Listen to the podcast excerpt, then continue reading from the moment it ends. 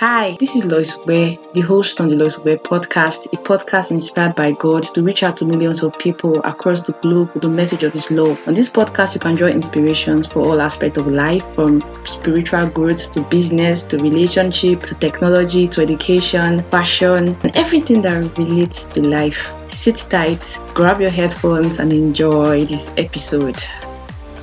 Hi guys, it's good to be back on the podcast. I'm really excited to be here and I hope you are also excited. So last week we started a particular series on how to hear God's voice. Just in case you've not listened, please do well to listen because God has a word for you. Today I'm going to be wrapping up that series by answering a particular question that a number of persons have asked me. And the question is how can I know it is God that is speaking to me and not my head or my thoughts or my voice, something like that. You know, John chapter 4, verse 24 says that God is a spirit, and they that worship him must worship him in spirit and in truth. So that means God basically speaks to us, you know, spirit to spirit.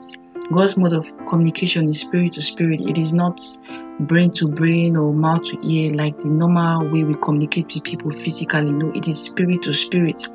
That's why most times God speaks to our hearts in form of thoughts and in form of impressions. That is why sometimes you can feel like I just believe that I should do this particular way. I just believe that I should do this thing like this.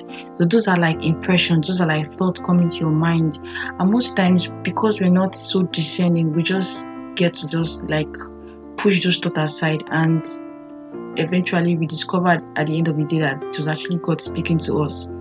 You know, every one of us at some points have done something stupid, and afterward we said things like, I know that was the wrong thing to do, but you just did it because you bowed to pressure, you bowed to logic, and at the end of the day, you missed out, you know, God's voice in that situation. Let me share a very funny story with you guys. Sometimes ago, I was supposed to go out with one of my friends, and um, the weather became so cloudy, and I thought it was going to rain, basically that was what because naturally speaking it, it looked like it was going to rain. While i was preparing for the outing i was thinking of taking a slipper so that if it rains my shoe will not get wet. But i heard a voice more like an impression speak to me and say it is not going to rain. Don't bother taking your slippers. But naturally speaking the weather was cloudy. The wind was blowing. So it was going to rain in my mind basically. But the voice kept saying don't bother taking your slippers. Just go. It will not rain Ladies and gentlemen, because I'm a very calculative person, I did not listen. I was being so, so strategic in quotes. And so I went like that. I took my slippers and all that. Trust me, guys, I was. It, it was so foolish to me. And I'm like, I wish I listened. I mean, I wish I really listened. So many of us have missed, we've missed the voice of God because we're trying to be so logical. We bow to pressure. And so we the, the, the voice that we're supposed to listen to we not listen to. We are listening to the voice of logic. No. Family today learn how to listen. Learn how to just trust god.